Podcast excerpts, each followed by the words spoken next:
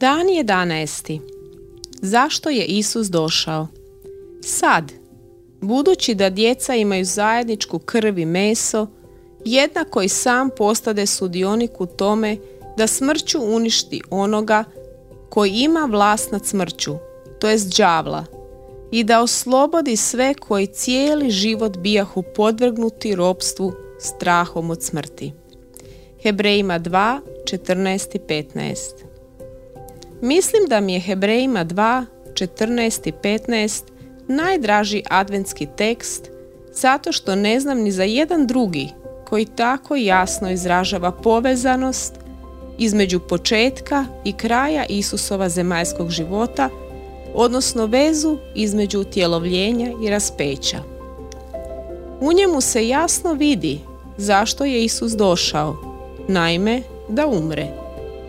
Bilo bi odlično koristiti ovaj tekst s nevjernim prijateljem ili članom obitelji i voditi ga korak po korak kroz vaš kršćanski pogled na Božić. Moglo bi to ići ovako. Sad, budući da djeca imaju zajedničku krv i meso. Izraz djeca iz prijašnjeg je stiha Hebrejima 2.13 i odnosi se na duhovne potomke Krista, Mesije. Vidi Izaija 8.18, 53.10. To su i djeca Božja, Ivan 1.12. Drugim riječima, šaljući Krista, Bogu je posebno na umu bilo spasenje njegove djece. Istina je da je Bog tako ljubio svijet da je dao Isusa. Ivan 3.16 Ali također je istina da je Bog posebno skupljao razasutu djecu Božju. Ivan 11.52 Božji dizajn bio je ponuditi Krista svijetu, a da posljedice budu spasenje njegove djece.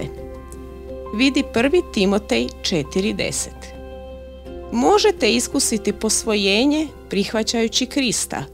Ivan 1.12 Jednako i sam postade sudionik u tome, krvi i mesu. Ovo znači da je Krist postojao i prije utjelovljenja. On je bio duh, bio je vječna riječ, bio je s Bogom i bio je Bog. Ivan 1.1, Kološani 2.9. Međutim, uzeo je krvi meso i odjenuo svoje božanstvo ljudskošću. Postao u potpunosti čovjek i ostao u potpunosti Bog. Velika je to misterija na puno načina, ali to je u srcu naše vjere i to je ono što Biblija naučava.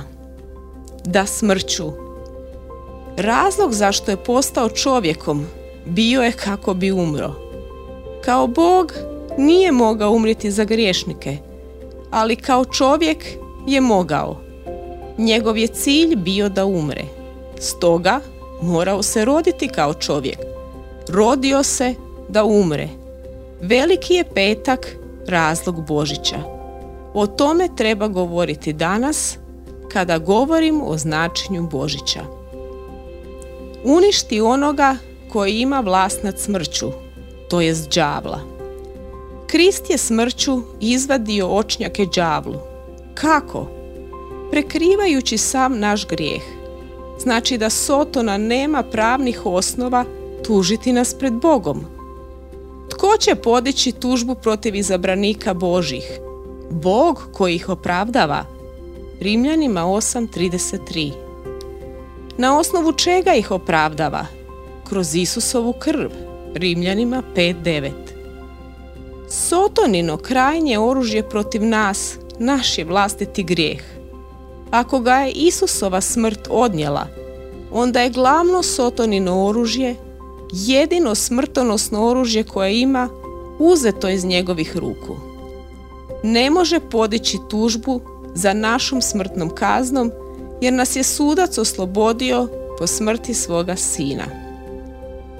I da oslobodi sve koji cijeli život bijahu podvrgnuti ropstvu strahom od smrti. Dakle, slobodni smo od straha od smrti. Bog nas je opravdao. Sotona ne može promijeniti njegovu odluku.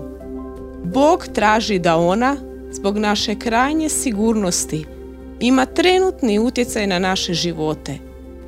On želi da sretan kraj odnese ropstvo i strah od sadašnjice.